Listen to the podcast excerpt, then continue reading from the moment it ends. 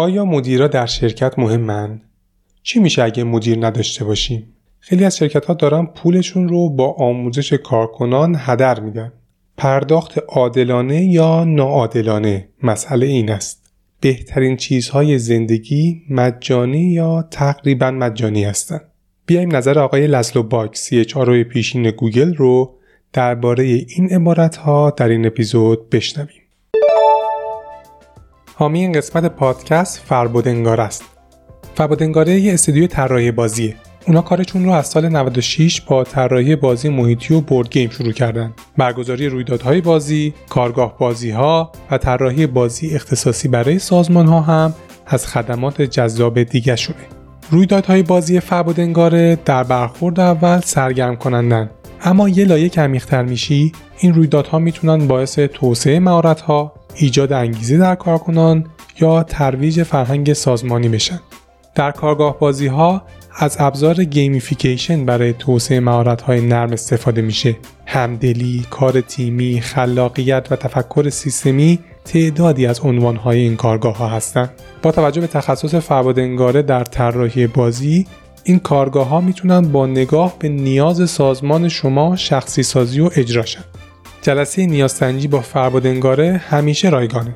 در این جلسه شما نیازاتون رو منتقل میکنید و فربود انگاره بهتون راه حل میده. تا به حال بیشتر از بیست سازمان از جمله همراه اول، شاتل، تپسل، داتین و خیلی از شرکت‌های مطرح دیگه به فربود انگاره اعتماد کردن. و این استودیو تونسته طی بیش از سیصد جلسه بازی حضوری یا آنلاین با این شرکت‌ها همکاری داشته باشه. برای آشنایی بیشتر با فربود انگاره میتونید به سایتشون در آدرس فربود دات گیمز که در توضیحات پادکست هم میذارم مراجعه کنید. در این سایت میتونید پروپوزال خدماتشون رو دریافت کنید یا باشون تماس بگیرید و اولین جلسه رایگان نیازسنجی رو تنظیم کنید. ممنون از فربود انگاره بابت حمایت از پادکست منسان.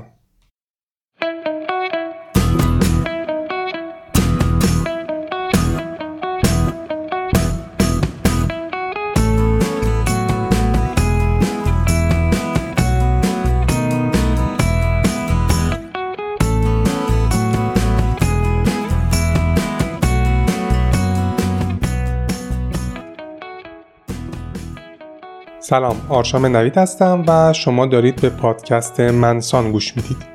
این پادکست درباره موضوعات و مهارت‌های مرتبط با رفتار سازمانی و مدیریت منابع انسانیه.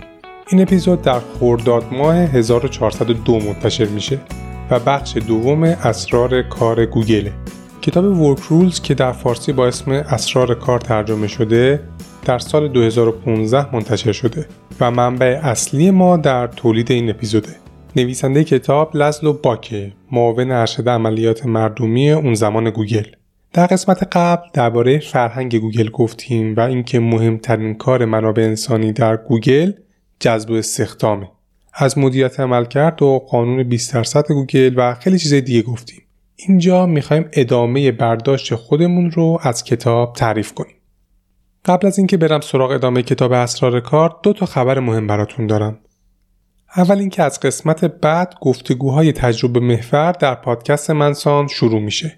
ما تو این قسمت ها سراغ کاربلدهای منابع انسانی میریم و سعی میکنیم از تجربهشون یاد بگیریم. اولین قسمت رو هم ضبط کردم و برای خودم خیلی یادگیری داشت. امیدوارم شما هم وقتی میشنوید خوشتون بیاد. خبر بعدی هم اینه که کانال تلگرام پادکست هم راه افتاد. لینکش رو در توضیحات میذارم، حتما دنبال کنید و با دوستاتون به اشتراک بذارید.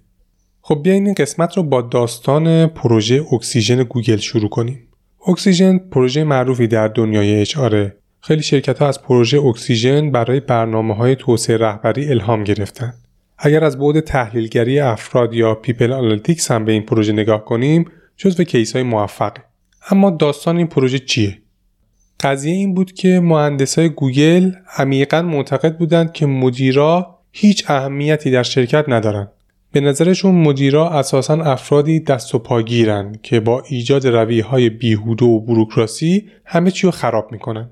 بیزاری مهندس‌ها از مدیرها تا حدی پیش رفت که در سال دو هزار و دو لریو سرگی، همون بنیانگذار گوگل، تمام نقش‌های مدیریتی شرکت رو حذف کردن. اما این کار شش هفته بیشتر دوام نیاورد و نقش‌های مدیریتی به گوگل برگشت. یکی از دلایلی که گوگل بدون مدیر نتونست ادامه بده این بود که بعد از حذف نقش مدیرها همه مهندسا به نائب رئیس یا وایس پرزیدنت مهندسی گزارش میدادن و این موضوع باعث شده بود همه درخواست ها و تاییدیه ها و گزارش ها بریزه سر یه نفر. دیدن اینجوری که نمیشه و بعد شش هفته نقش های مدیریتی رو برگردوندن. اما داستان همینجا تموم نشد. با بزرگتر شدن گوگل همچنان مشکل با مدیرها ادامه داشت. مثلا نیروهایی که از خارج آمریکا جذب می شدن و اکثرشون از یه محیط سنتی می اومدن. اونا اعتقادشون این بود که نهایت کاری که یه مدیر میتونه بکنه اینه که شرش به تیم نرسه، چون که حتما خیرش قرار نیست برسه. یه پرانتز باز کنم، برای من سوال بود چرا مهندسای گوگل اینقدر از مدیرا بدشون میاد؟ چون بالاخره یه جایی خودشون هم پیشرفت میکردن و یه روزی ممکن بود مدیر بشن. اما یه نکته اینجاست، برعکس ایران و کشورهای دیگه آسیایی که همه میخوان مدیر بشن و اصلا راه پیشرفت مدیر شدنه، در شرکت‌های مثل گوگل و آی بی ام یه مهندس میتونه بسته به دستاوردهای فنی که داشته در سطح مدیر حقوق و مزایا داشته باشه. برای همین برعکس ایران لزوماً هدف همه مدیر شدن نیست. پرانتز رو ببندم. خب داشتم میگفتم از سال دو هزار و دو که گوگل سعی کرد مدیرا رو حذف کنه و نتونست، تا سال دو هزار و نه حدود ده هزار نفر به گوگل اضافه شدن و مشکل بین مهندسا و مدیرا هنوز وجود داشت. منم انسانی هم بیکار نشسته بود و سعی میکرد برای این مشکل یک کاری بکنه. مثلا یکی از کاری که کردن این بود، برای جذب مدیر بخش مهندسی داشتن توانایی فنی بالا رو به عنوان یک الزام قرار دادن. یعنی مدیری که جذب میشه حداقل به اندازه تیمش بلکه هم بیشتر باید توانایی فنی داشته باشه. چون اگر توانایی فنیش پایین می بود همکاراش بهش احترام نمیذاشتن و نوب صداش میزدن. ان او او پی که مخفف کلمه No Operation Performed، یعنی کسی که کار عملیاتی نکرده. پس یه کاری که گوگل کرد این بود که برای بخش فنی جنرال منیجر نمی گرفت و مدیرای بخش مهندسی باید مهارت‌های تکنیکال خوبی داشته باشن. درباره جنرال منیجرها به طور مفصل در اپیزود دهم با عنوان اپل و ساختاری برای نوآوری حرف زدم. اگر گوش نکردید حتما توی برنامه‌هاتون بذارید. خلاصه آقای باک دید اینجوری نمیشه.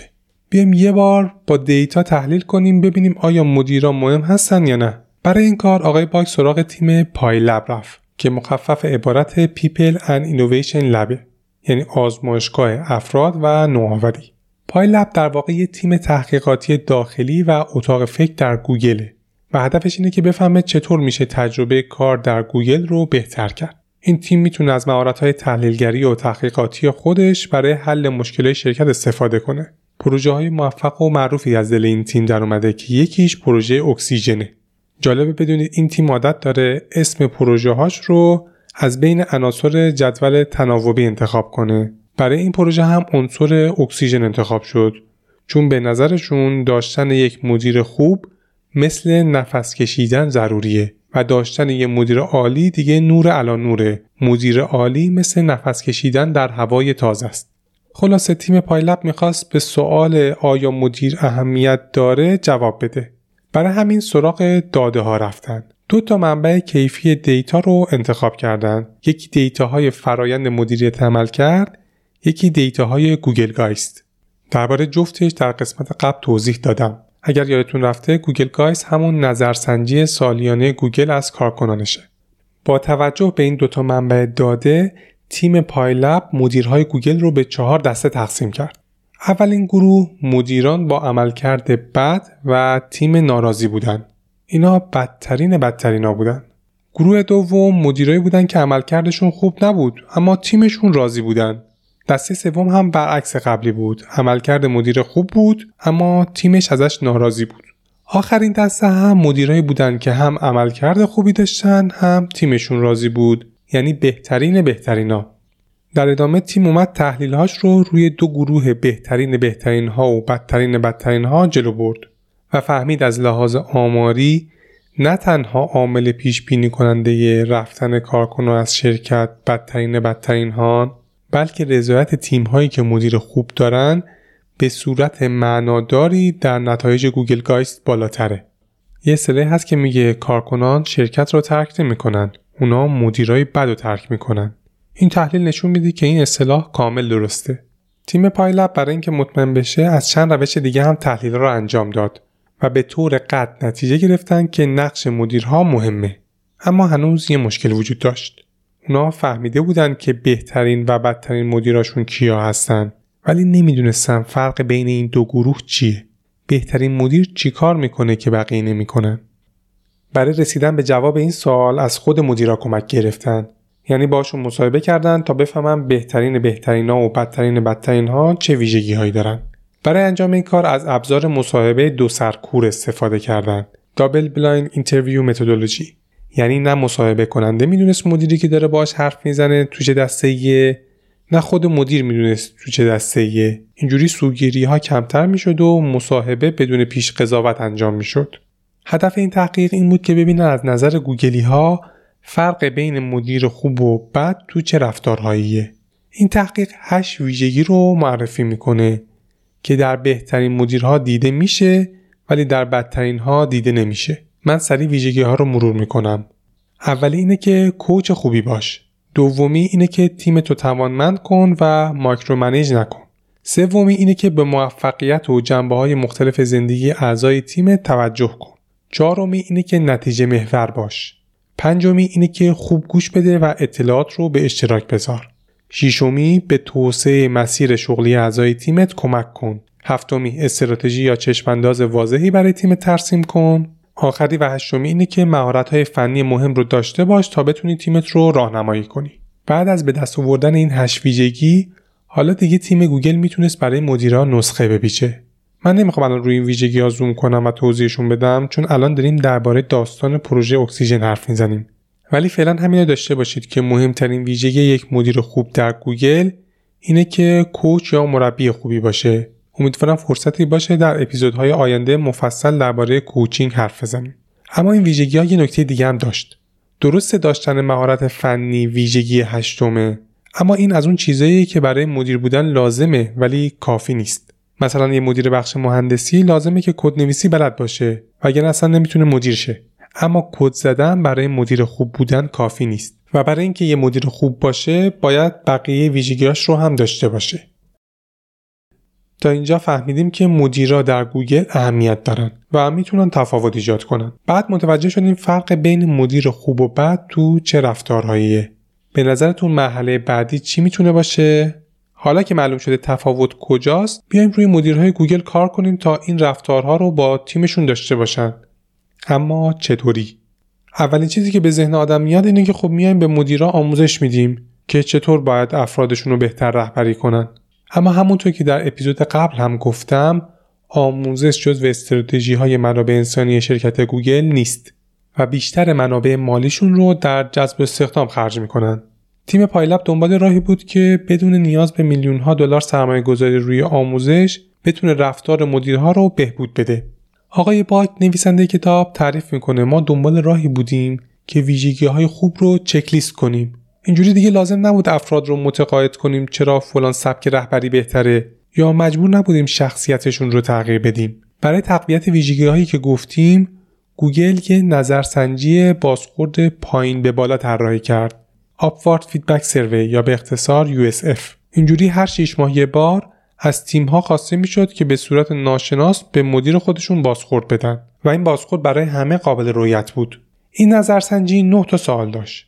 هشت تاش همون ویژگی‌هایی که قبلا گفتم. یه عبارت ای ان پی اس هم اضافه کردن و آدما میگفتن چقدر کار با مدیرشون رو به سایر گوگلی‌ها پیشنهاد می‌کنن. فقط دقت کنید که نتایج این بازخوردها روی پرداختی و نمره عملکرد مدیرها تأثیر نداشت. دلیلشون هم این بود که اگر واقعا میخوان رفتار مدیرها عوض شه، باید این نظرسنجی رو به یه ابزار صمیمانه تبدیل کنن. اگر حالت صمیمانه نداشته باشه، به ابزاری تبدیل میشه که کارمند از مدیر انتقام میگیره. اگر بعد از این نظرسنجی دیدن مدیری نیاز به کمک داره، اون وقته که میرن سراغ آموزش. دو تا دوره هم برای مدیرها طراحی شده. یکی مدیر به عنوان مربی یا منیجر از کوچ، یکی دیگه دوره گفتگوی شغلی یا کریر کانورسیشن. نکته جالب برای من این بود که گوگل یه رویه معکوس بین کارمند و مدیر به وجود آورده و اعضای تیم میتونن به مدیرشون بگن کجاها میتونه بهتر باشه. در کل پروژه اکسیژن پروژه موفقی بود. خیلی از مدیرها که در گروه بدترین بدترینا بودن بعد از این پروژه به مدیرای متوسطی تبدیل شده بودند و به صورت کلی رضایت از مدیرها در نظرسنجی گوگل گایست بالاتر رفت. جالبه اگر تجربه یکی از مدیرها رو درباره نظرسنجی یو اس اف بشنوید.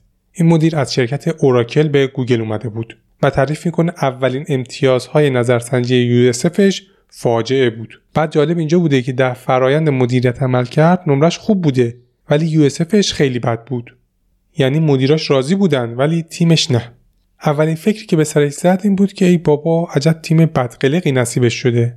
این مدیر رفت با اچ آر صحبت کرد و بعد از گفتگویی که داشتن به این نتیجه رسیدن که بهتر نحوه ارتباطش با تیم رو اصلاح کنه و بیشتر درباره هدفهای بلند مدت با تیم حرف بزنه.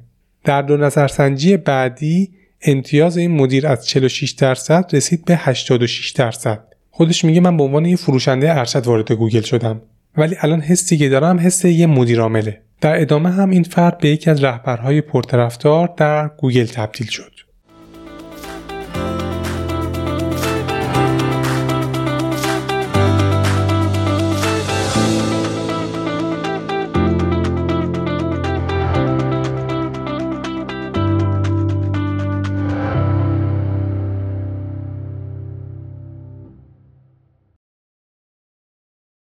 تا الان درباره پروژه اکسیژن حرف زدم. توضیح دادم گوگل چطور چالش مهندس‌ها با مدیراش رو حل کرد و یه پروژه به وجود اومد که در نهایت باعث توسعه رهبراش شد. الان میخوام درباره آموزش کارکنان در گوگل حرف بزنم. نویسنده کتاب آقای پاک توضیح میده که متاسفانه بخش زیادی از پول و زمانی که برای آموزش در شرکت‌ها هزینه میشه به هدر میره. نه به خاطر اینکه آموزش بده، بیشتر به خاطر اینکه معلوم نیست چه فایده‌ای داشته. من خودم وقتی عددی که شرکت‌های آمریکایی برای آموزش خرج می‌کنن رو دیدم خیلی تعجب کردم. میدونستم زیاده ولی دیگه نه اینقدر. شرکت‌های آمریکایی سال بیست و بیست و دو هشتاد و سه میلیارد دلار بابت آموزش کارکنانشون هزینه کردن. این عدد از جی دی پی صد و بیست کشور بالاتره. نویسنده معتقده خیلی از این هزینه‌ها داره به هدر میره. سه تا دلیلم براش داره. اولی اینه که آموزش‌ها هدفمند نیستن. دوم اینه که افراد غیر آشنا با فضای شرکت‌ها معمولا میان تدریس میکنن و آخرین علتش هم اینه که تأثیر آموزش‌ها درست سنجیده نمیشه. بریم تا یکی یکی این دلایل رو براتون توضیح بدم. گفتم اولین دلیل شکست آموزش‌های سازمانی اینه که هدفمند نیستن. اینجا باید با مفهومی به اسم deliberate practice یا تمرین آگاهانه آشنا شید. این مفهومیه که آقای اریکسون استاد روانشناسی دانشگاه فلوریدا معرفی کرده. اون فهمید که کسایی که به سطح استادی میرسن، حالا چه استادی در ورزش باشه، چه موسیقی، چه کد زدن، چه مذاکره، این استادی ربطی به زمان و تعداد ساعتی که برای یادگیری گذاشتن نداره. اونا انگار یه فوت کوزه‌گری داشتن و اون اینه که بلدن یه کارو خرد کنن و اون تیکه رو بارها و بارها تکرار کنن. یعنی تکرار آگاهانه یک حرکت کوچیک. ورزشکارای حرفه‌ای خیلی این کارو میکنن. کلا تمرین آگاهانه چند تا اصل داره.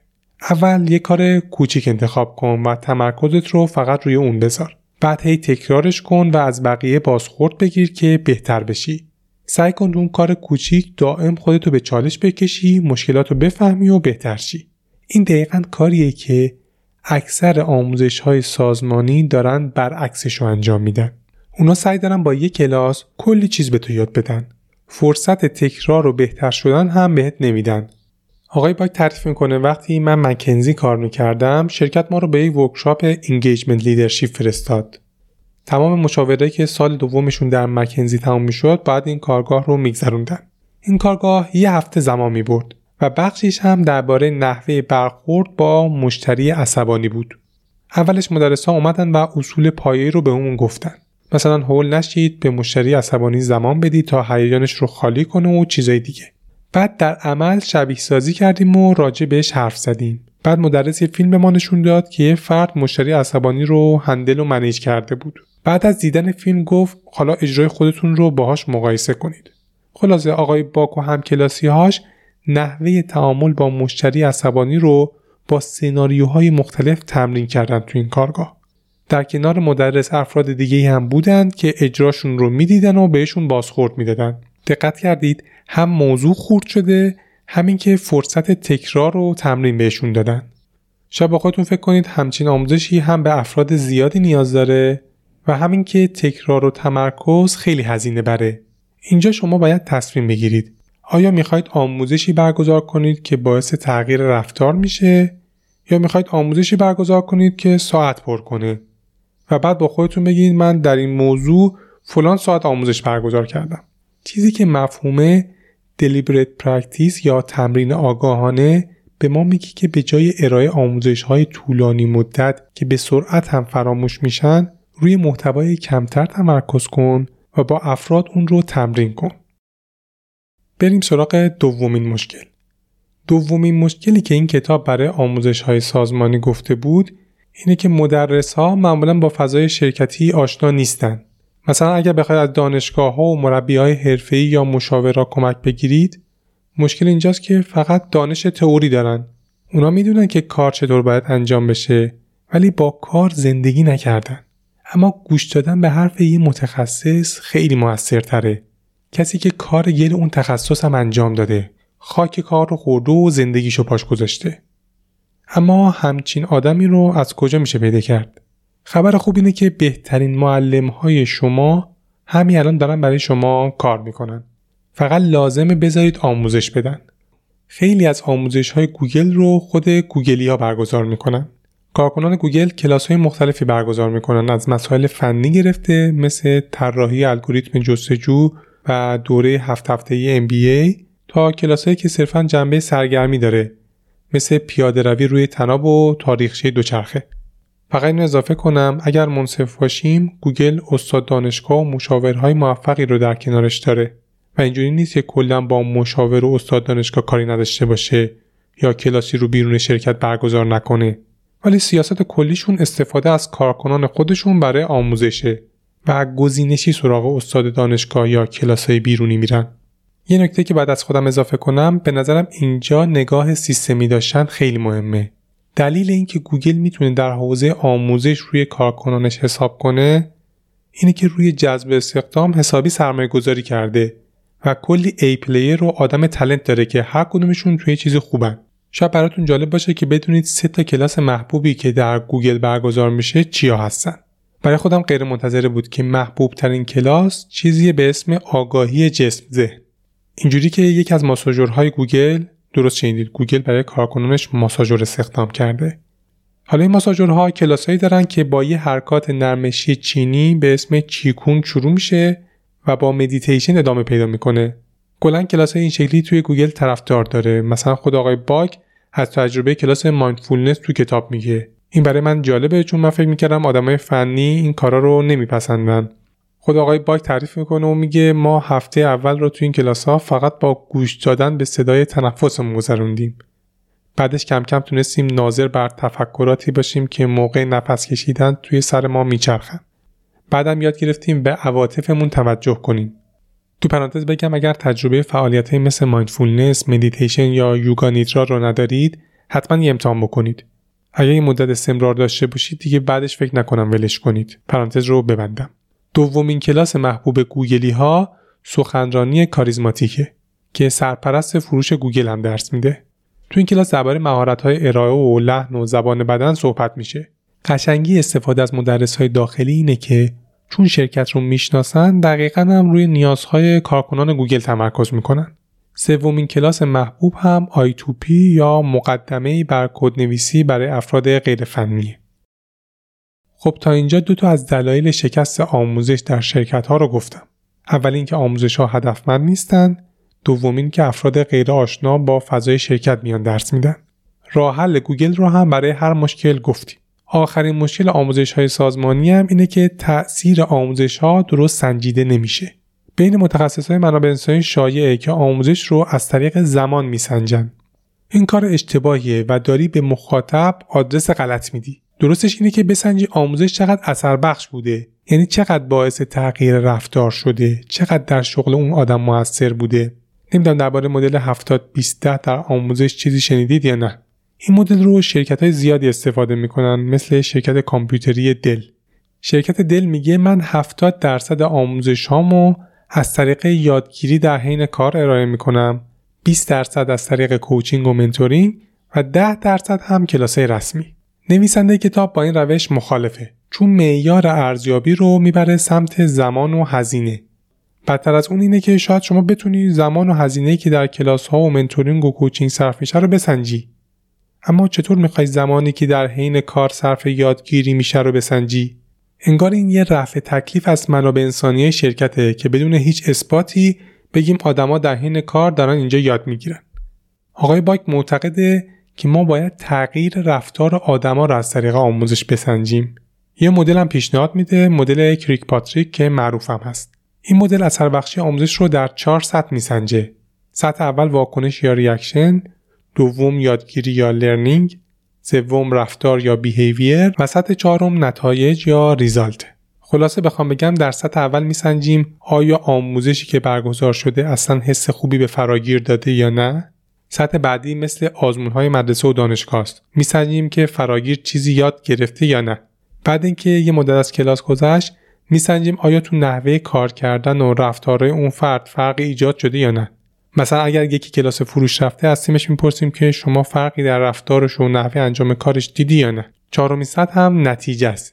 این یعنی اگر کلاس فروش رفتی فروشت بیشتر شد یا نه.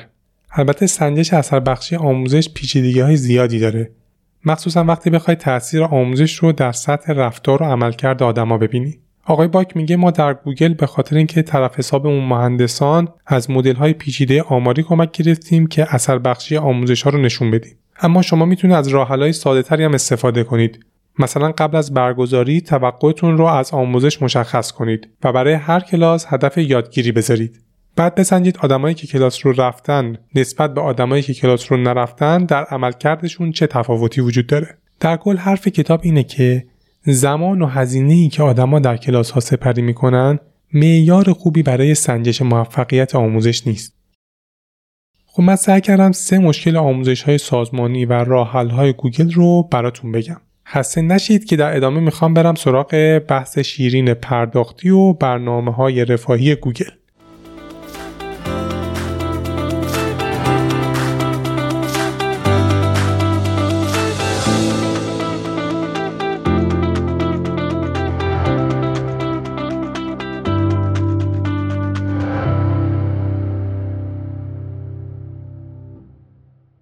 مسئله پرداخت کارکنان در هر شرکتی جزو مسائل حساسه.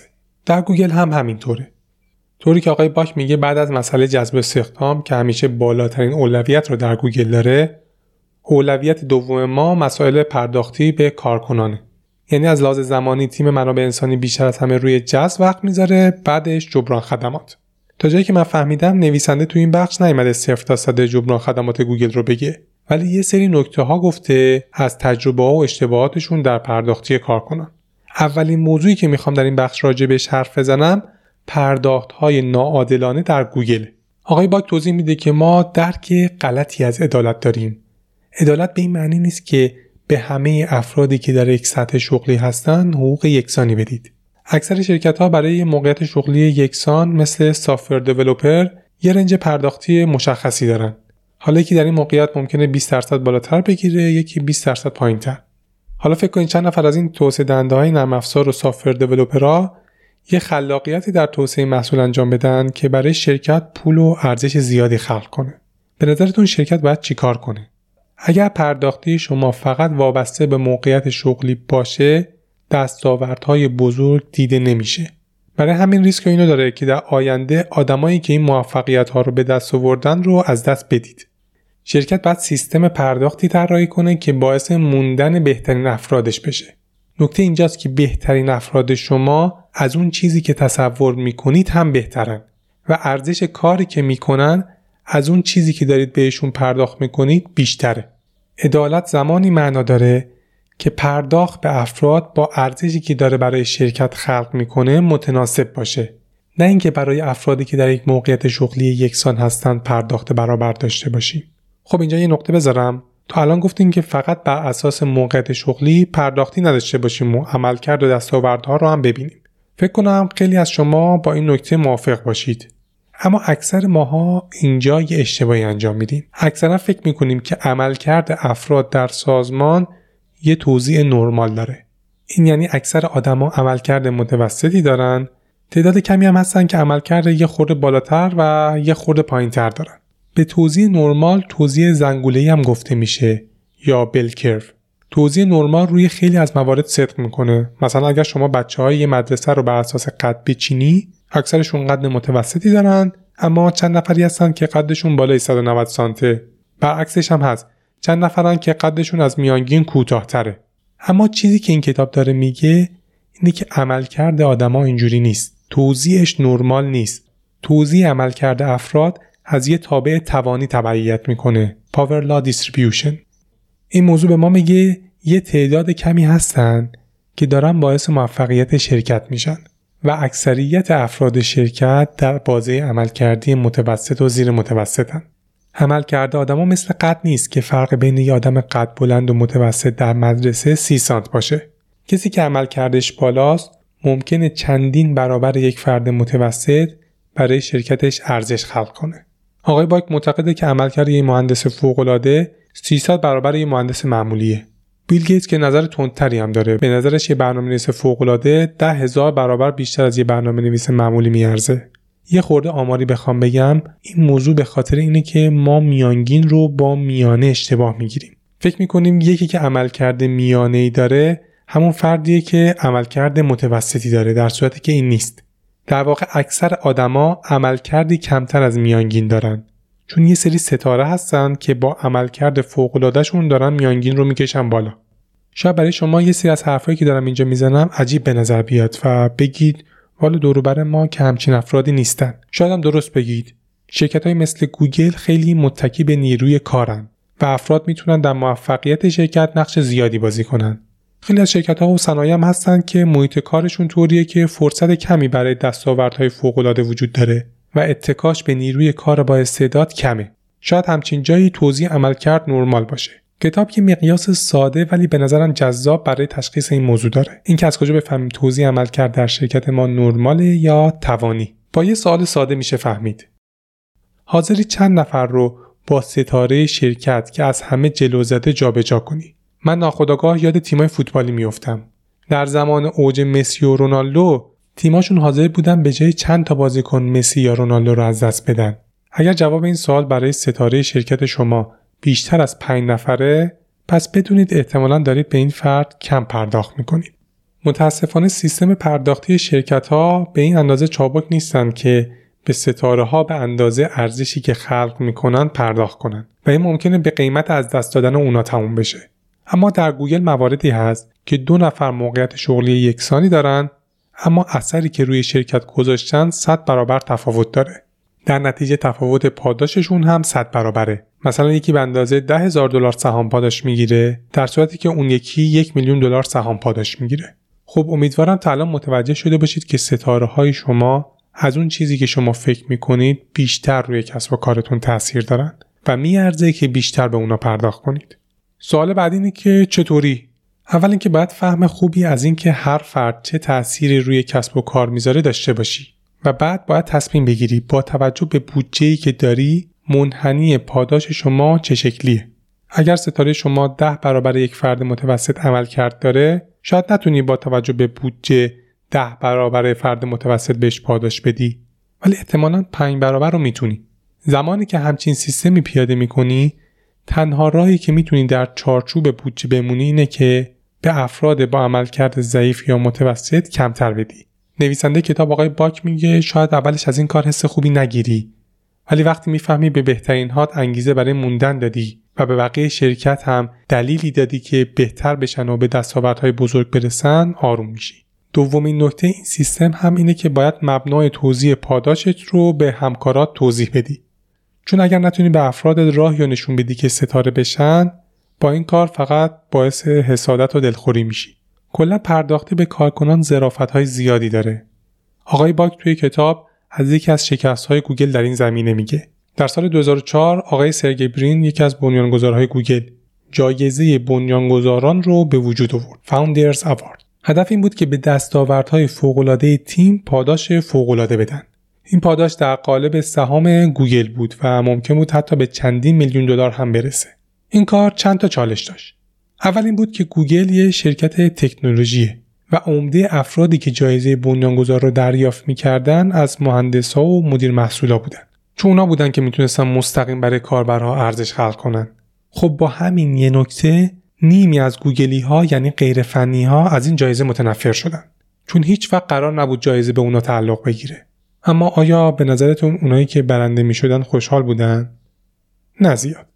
به خاطر حاشیه‌های برنامه فاوندرز آوارد اکثرا تصور میکنن که هر کی برنده میشه یه میلیون دلار پاداش میگیره، در صورتی که اینجوری نبود. کمترین حد پاداش پنج هزار دلار بود. حالا فکر کنید کسی که با تصور دریافت یه میلیون دلار میاد و فقط نیم درصدش رو میگیره، طبیعتا خیلی تو ذوقش میخوره. در واقع گوگل سیستم پاداشی رو طراحی کرده بود که رضایت همه افراد رو کمتر کرده بود. حرفمون این نیست که پرداخت پول زیاد به آدمای ستاره غلطه. در واقع نه.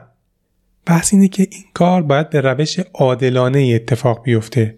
شما باید برای سنجش دستاورد و موفقیت ملاک و معیار داشته باشید تا کارکنان هم حس کنن پاداش‌های فوق‌العاده با روش و مکانیزمی عادلانه داده میشه. برای درست کردن سیستم پاداش اولین کاری که گوگل کرد این بود که به جای اینکه فقط از واحدهای فنی بخواد برای دریافت جایزه نامزد معرفی کنن، از واحدهای غیر فنی هم میخواست، از فروش گرفته تا مالی و روابط عمومی. یه کار دیگه هم که تاثیر خیلی خوبی در بهتر شدن سیستم پاداش داشت، اضافه کردن پاداش‌های تجربی بود. وقتی شما همش پاداش نقدی میدی، خاطره ایجاد نمی‌کنی، چون پول یک کالای قابل مبادله است. اما پاداش‌های غیر نقدی، چه در قالب تجربه باشه مثل سفر یا چه در قالب جایزه باشه مثل یه تبلت، اینا باعث میشه عاطفه آدم‌ها هم درگیر شه و یادشون بمونه. تبدیل جایزه نقدی به غیر نقدی ریسک بزرگی برای آقای باک بود. درسته که تحقیقات دانشگاهی میگه پاداش‌های تجربی باعث رضایت بیشتری میشه، اما نظرسنجی‌های گوگل نشون میداد که گوگلی‌ها پاداش نقدی رو ترجیح میدن. برای همین آقای باک دست به آزمایش زد و دید گروه‌هایی که بهشون پاداش تجربی دادن، مثلا تیم رو فرستادن دیزنیلند، در طولانی مدت رضایت بیشتری نسبت به کسایی که پولش رو گرفتن داشتن. درسته که نظرسنجی‌ها میگفت تمایل گوگلی‌ها به پاداش نقدیه، ولی به قول کتاب ما انسان‌ها در پیشبینی اینکه چی ما رو خوشحال می‌کنه عملکرد خوبی نداریم. برای همین مطمئن بشید که پاداشاتون رو صرفاً در قالب پول ندید و کمی پاداش تجربی هم بهش اضافه کنید. خب بحث پاداش رو اینجا ببندم، فقط یه نکته ریز هم درباره قدردانی یا ریکاگنیشن بگم. آقای باک توضیح میده که شرکت‌ها باید محیطی رو فراهم کنن که آدما بتونن از همدیگه قدردانی کنن. گوگل یه ابزاری داره به اسم جی تانکس، چیزی که افراد میتونن باهاش از کارهای عالی همکارای خودشون تقدیر و تشکر کنن. در این ابزار آدما میتونن به هم کودوس بدن. فکر کنم همه شما این قابلیت رو در لینکدین هم دیده باشید. این قدردانی‌ها به صورت عمومی منتشر میشه و بقیه هم میتونن ببینن. اما به نظرم حواسمون باشه وقتی میگیم شرکت باید محیط قدردانی از همدیگه رو فراهم کنه، منظورمون فقط ساخت یه برنامه مثل جی تانکس نیست. شما میتونید از یه ایده ساده مثل دیوار قدردانی استفاده کنید. در گوگل اسمش وال آف هپیه و آدما کدوس‌ها یا قدردانی‌هایی که از هم می‌کنن رو اونجا می‌چسبونه.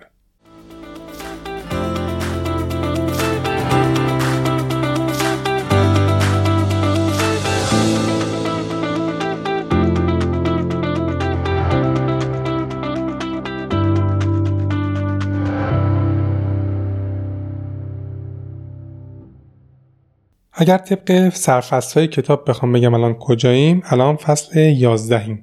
عنوان این فصل هم اینه: بهترین چیزهای زندگی مجانی یا تقریبا مجانی‌اند. این فصل برنامه‌ای از منابع انسانی گوگل رو توضیح میده که برای حال خوب کارکنانش طراحی شده. گوگل برنامه‌های مفصلی برای همکاراش طراحی کرده که وقت نمیشه درباره همش حرف بزنم. از ماساژور گرفته تا کارواش و تعویض روغن و جمعه بازار و سالن زیبایی و غذای رایگان و خیلی چیزای دیگه. اگر دوست داشتید لیستش رو در کتاب ببینید. این برنامه‌ها در گوگل سه هدف اصلی داره. اولی افیشنسی، بعد کامیونیتی، بعد هم اینوویشن، یعنی افزایش کارایی، بهبود و تقویت جامعه افراد و خلق نوآوری. همه برنامه‌های گوگل حداقل یکی از این اهداف رو پوشش میده. افزایش کاری رو میتونیم اینجوری بگیم که مثلا من به عنوان کارمند گوگل در طول هفته تمام خودم رو میذارم که خوب برای شرکت کار کنم. حالا وقتی روز یا هفته کاری تموم میشه، من تازه باید با چالش‌های روزمره زندگی خودم و کارهای زمانبر خونه سر و کله بزنم. مثلا باید برای خونه خرید کنم، موهامو کوتاه کنم، کار بانکی رو انجام بدم، ماشینمو تعمیرگاه ببرم و هزار تا کار دیگه. آقای باک میگه که ما این مشکلات رو دیدیم و تلاش کردیم این خدمات رو به گوگل بیاریم. اکثر این موضوع هم هزینه‌ای برامون نداره. حتی میتونیم برای کارکنانمون تخفیف هم بگیریم. راه حلش هم ساده است. کارآفرین‌ها یا شرکت‌های ارائه کننده این خدمات رو به شرکت میاریم که بتونیم خدماتشون رو به گوگلی‌ها ارائه کنیم. همین موارد باعث شد که در نهایت در گوگل چیزایی مثل خودپرداز، تعمیر دوچرخه، کارواش، تعویض روغنی، خشکشویی، جمعه بازار و سالن‌های زیبایی رو بیاریم. همین کارا کلی در وقت همکارانمون در گوگل صرفه‌جویی کرد و از طرفی دغدغه‌هاشون هم کمتر شد. دلیل بعد این برنامه چی بود؟ کامیونیتی یا ساختن جامعه گوگلی ها. چند از راه حلاشون رو بگیم که پیچیده نیست و خیلی هم خوب جواب داده. مثلا کمپینایی طراحی کردم با عنوان والدینتان را به محل کار بیاورید یا فرزندتان را به محل کار بیاورید. هدف نهایی هم برای من خیلی قشنگ بود، اینکه از خانواده همکارانمون قدردانی کنیم به خاطر تأثیری که فرزندانشون یا پدر و مادرشون دارن در گوگل روی دنیا میذارن. آقای باک میگه اینطوری خانواده گوگل رو گسترده تر کردیم. توی فیلم‌ها اکثرا ما دیدیم که یه روزهایی در مدارس میگن که پدر و مادرتون رو بیارید که در مورد کاری که انجام میدن برای بچهای کلاس بگن. حالا تو گوگل برعکسش هم انجام دادن. کارهای جالب دیگه هم انجام دادن تو این زمینه، مثل ناهارهای تصادفی.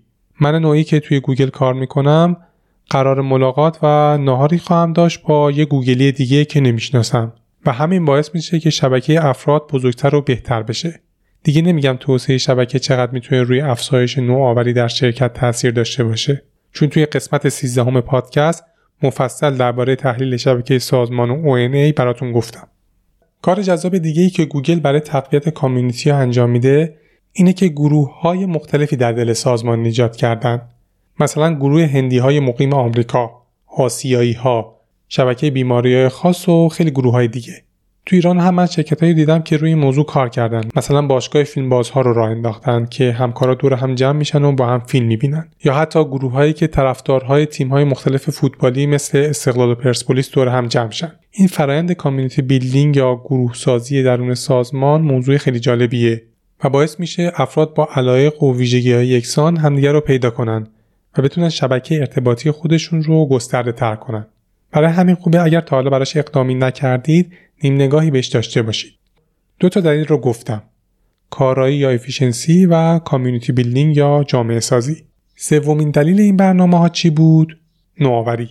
چرا نوآوری مهمه رو تقریبا هممون میدونیم، ولی اینکه چطوری ایجادش کنیم نکته دیگه‌ایه. معمولا میگیم برای خلاقانه‌تر عمل کردن سعی کنیم از افراد متفاوت اطلاعات بگیریم و چرا این موضوع رو قبلا توی اپیزود سیزده گفتم. آدمایی که این مدت با هم کار میکنن کم کم روش‌های حل مسئله یکسانی پیدا میکنن و همین هم از نوآوریشون کم میکنه. حالت افراطی این قضیه رو بهش میگن گروپ تینکینگ. برای حل این مشکل گوگل تلاش کرده ارتباط گرفتن آدمای مختلف رو با هم آسون کنه. حتی در کافه و رستوران گوگل طراحی طوری انجام شده که افراد با هم لحظاتی برخورد داشته باشن و صحبت کنن، حالا چه تو صف غذا چه کنار میز شطرنج. حالا این جنبه داخلی نوآوری بود. جنبه خارجی نوآوری چی میشه؟ اینکه آدم‌هایی رو از بیرون گوگل بیارن که براشون سخنرانی کنن. اسم این رویداد هم شده گفتگو در گوگل، تاکس ات گوگل. سخنران‌های متنوع و خوبی هم میارن، از جیم کوزس نویسنده کتاب چالش رهبری گرفته که تو این پادکست هم اپیزود داشتیم دربارش، تا نویسنده کتاب‌های گیم اف ترونز جورج آر آر مارتین. هدف این سخنرانی هم آوردن ایده‌های نوآورانه از بیرون سازمان و ترکیبش با ایده‌های داخلیه و همینجا هم تموم نمیشه. این رویدادها پخش همگانی روی یوتیوب داره. اسم کانالشون هم تاکس ات گوگله. اگر دوست داشتید حتما سر بزنید. یه پرانتز باز کنم. اینجا گفتیم برنامه‌های رفاهی گوگل سه تا دلیل داره. ولی یه دلیل چهارمی هم وجود داره. یادتونه در اپیزود گزینه ب گفتم وقتی یکی شرایط بحرانی در زندگیش به وجود اومده خیلی مهمه که حس کنه مورد حمایت قرار گرفته، حس کنه یکی هست. گوگل سعی کرده این کارو بکنه. مثلا وقتی کارکنانش در شرایط سخت قرار میگیرن اونا براشون برنامه دارن. مثلا یه کار قشنگشون اینه که اگر یه گوگلی از دنیا بره، علاوه بر بیمه عمر که به خانواده‌اش تعلق میگیره، تمام سهامی که تا حالا به اون فرد واگذار نشده بود رو یه جا به خانواده‌اش میدن و تا ده سال هم پنجاه درصد حقوق اون فرد رو به همسر یا بازماندگانش میدن.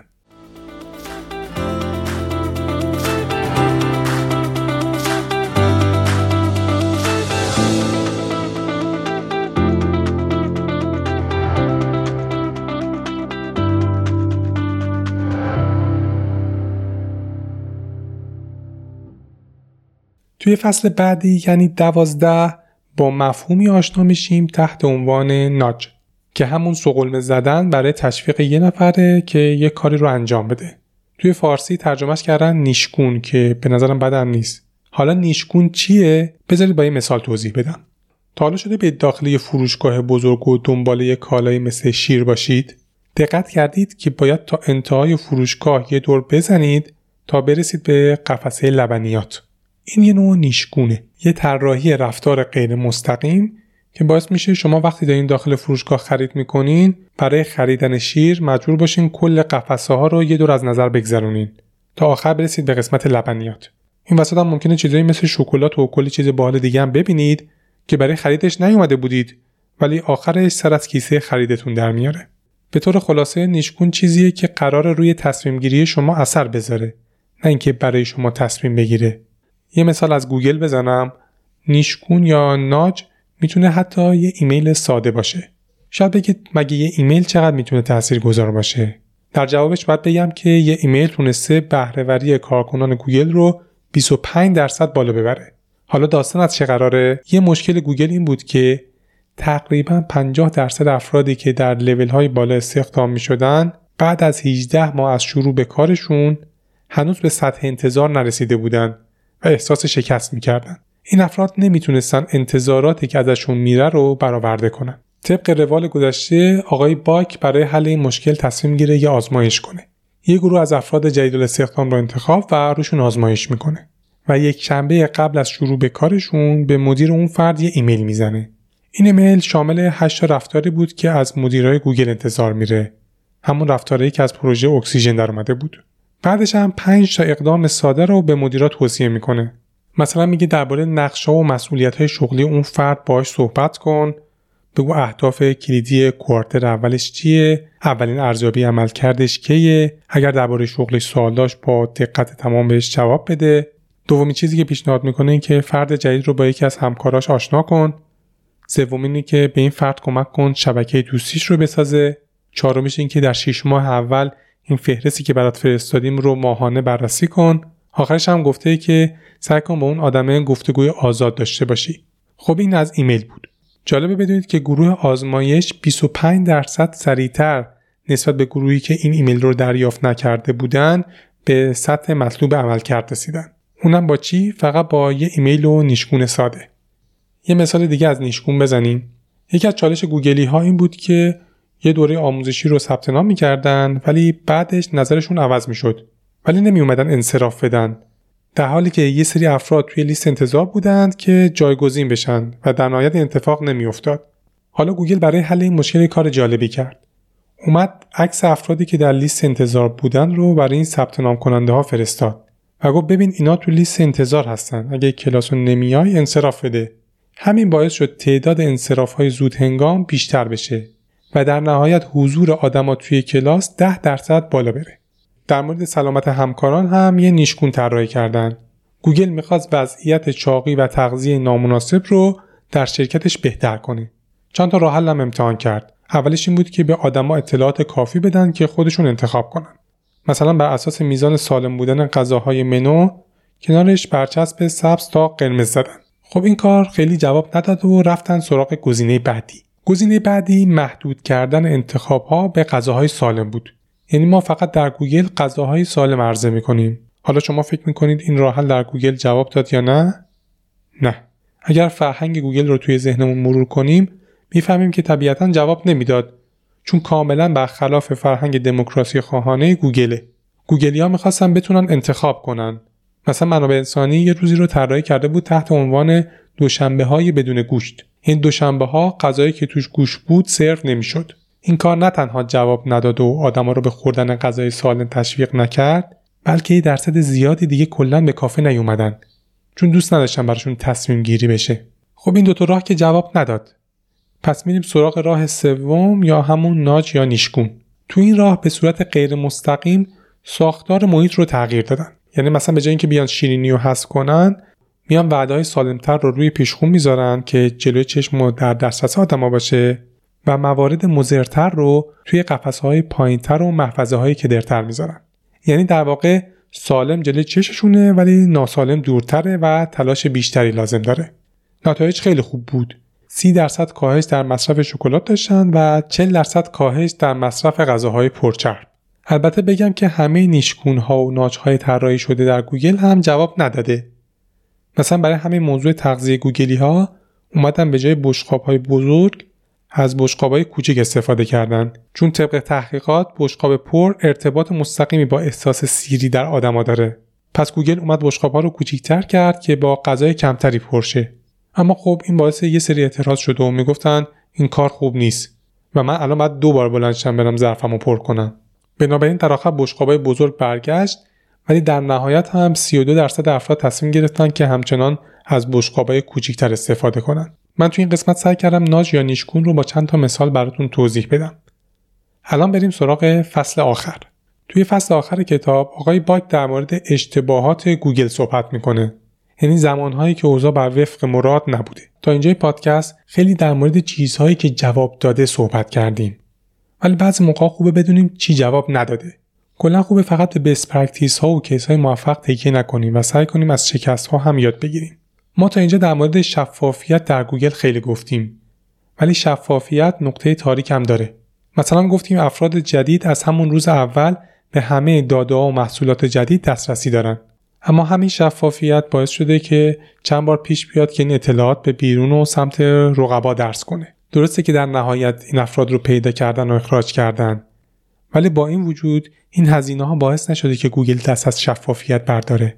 نکته قشنگ این موضوع اینه که با وجود این اتفاق ها باز هم اشتراک گذاری اخبار و اطلاعات سازمان ادامه پیدا کرده و گوگل به اعتماد کردن ادامه داده. چون به قول آقای باک هزینه لو رفتن اطلاعات در برابر لذت در دسترس بودن اطلاعات برای همه خیلی ناچیزه. خواستم چند تا مثال بزنم که فکر نکنید همیشه در گوگل اوضاع خوبه. یکم پیش در مورد اقدامات گوگل برای سلامت همکاراش صحبت کردم و درباره دوشنبه‌های بدون گوش گفتم. همین کار داستانی شد براشون. به قاشق پرت کردن به کارکنان آشپزخونه و ایمیل تهدید برای ترک سازمان هم رسید. بعضی اصلا گفتن ما از گوگل میریم، میریم یه جایی که این مسخره بازی‌ها رو نداره. چالش‌های این دستی زیاد بوده. مثلا گفتم که غذا و میان وعده در گوگل رایگانه و این یه بسته‌ای رو برای یه سری آدما فراهم میکنه که سوء استفاده کنن. مثلا کیسایی بوده که یه نفر چهار تا غذا و کلی شکلات و خوراکی رو برداشت و گذاشته صندوق عقب ماشینش، چون قرار بوده آخر هفته با دوستاش برن به حساب گوگل کوهنوردی. البته کسی که این کارو بکنه بهش تذکر میدن، اما بازم میگم نکته قشنگش برای من اینه که گوگل نمیاد به خاطر یه تعداد آدم اینجوری کلا برنامه غذای رایگان رو کنسل کنه. متاسفانه ما خیلی وقتا در طراحی برنامه‌های منابع انسانی میایم برعکسش انجام میدیم. یعنی کل آدما از یه چیزی محروم میشن چون یه عده هستن که سوء استفاده میکنن. اما کاری که گوگل میکنه اینه که با همکاراش درباره چالش‌ها گفتگو میکنه. مثلا همین آقای باک میره در رویدادهای هفتگی مدیرا همه چالش‌ها رو شفاف بیان میکنه. مثلا میاد میگه اگر دوشنبه‌های بدون گوش رو گذاشتن دلیلش چی بوده، یا یعنی اینکه میاد درباره فلسفه غذای رایگان در گوگل حرف میزنه. جالب اینه که بعد از این جلسات تعداد کسایی که بیشتر از نیازشون غذا میگیرن یا غارت میان وعده‌ها برای کمپینگ و تعطیلات خیلی کمتر میشه و خود همکارا هم وقتی کسی بیشتر از یه غذا میگیره به چشم تحقیر نگاش میکنن. نویسنده بارها اشاره میکنه که در منابع انسانی شما هیچ وقت نمیتونید همه رو راضی نگه دارید. برای مثال شما میخواید ارزیابی عملکرد برگزار کنید و تیم فروش موافق نیست، چون ارزیابی عملکرد تو پیک کاری اوناست. ولی از طرف دیگه زمانهای دیگه برای بخشهای دیگه چالش ایجاد میکنه. بالاخره یه گروهی هست که با زمان ارزیابی ها ناراضیه. آقای باک میگه اینکه همیشه یه گروهی ناراضیه باعث شده من بتونم مهارت‌های ارتباطی قوی‌تری پیدا کنم. من سعی میکنم نظرات مختلف رو بشنوم، چون همیشه شنیده شدن به آدما حس خوبی رو القا میکنه، ولی در نهایت تصمیمات رو بر اساس مأموریت و ارزش‌های سازمان میگیرم. یه مثال دیگه از چالش‌های برنامه گوگل بزنم و این قسمت رو تموم کنم. می‌دونید بیشترین تعداد اعتراض همکارا در گوگل برای یه آیتم غذا در منو بوده. اسم این آیتم پای خامه‌ای شکلاتی تبتیه. حالا چرا این داستان شد؟ چون چینی‌ها معتقد بودن که تبت از اول زیر پرچم چین بوده و ناراحت شدن که چرا اینا رو مستقل در نظر گرفتی و اسم غذا رو پای خامه‌ای شکلاتی چینی نذاشتید. ایمیل پشت ایمیل بود که با آقای باک می‌زدن. حالا اونور هم یه سری افراد در لوپ ایمیل اصرار داشتن نخیر تبت کشور مستقله. این وسط مسئول آشپزخونه هم اون آشپز بنده خدا رو که این اسمو گذاشته بود تعلیق میکنه که سر و صداها بخوابه. بیچاره روحش هم خبر نداشته این اسم براش داستان میشه. در نهایت تیم آقای باک مداخله میکنه و آشپز برمیگرده، چون برای تموم شدن یه بحث نباید یکی رو تعلیق کنی. اینا رو میگم که بدونید شفافیت و دموکراسی در کار هزینه داره، ولی با وجود همه هزینه‌ها گوگل همچنان معتقده که راه درستی رو انتخاب کرده. نظر خودمم بگم این فصل و اشتباهات و نکاتی که توی گوگل جواب نداده خیلی خوب به هممون یادآوری میکنه که امکان شکست و ایجاد چالش در منابع انسانی زیاده. هنر اینه که یاد بگیریم چطوری شکست بخوریم و از اشتباهاتمون یاد بگیریم. واقعا هایلایت این کتاب به نظرم اینه که سعی کن در شرکت اقدامات منابع انسانی رو آزمایش کنی، بعد با دیتا ببینی جواب داد یا نه. این یه پروسه مداوم یادگیریه که هیچ وقت هم تمومی نداره. شاید قشنگیش هم به همینه. به آخر این قسمت رسیدیم. همینجا بگم که وقتی من و حدیث داشتیم روی محتوای این قسمت کار می‌کردیم، دیدیم چقدر میتونیم از ایده‌های این کتاب در شرکت‌هایی که مشغولیم استفاده کنیم. درست از انتشار این کتاب چند سالی می‌گذره، ولی حرفاش برای کسایی که دارن توی منابع انسانی کار می‌کنن خیلی قابل لمسه. امیدوارم برای شما هم مفید بوده باشه. حتما توصیه می‌کنم خود کتاب رو بخونید.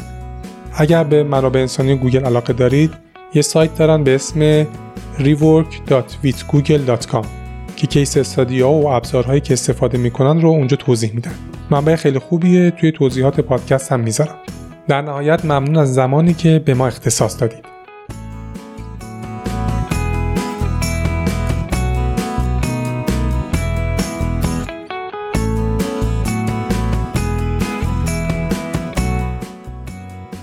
چیزی که شنیدید اپیزود پانزدهم پادکست منسان بود که در خرداد ماه هزار و چهارصد و دو منتشر میشه.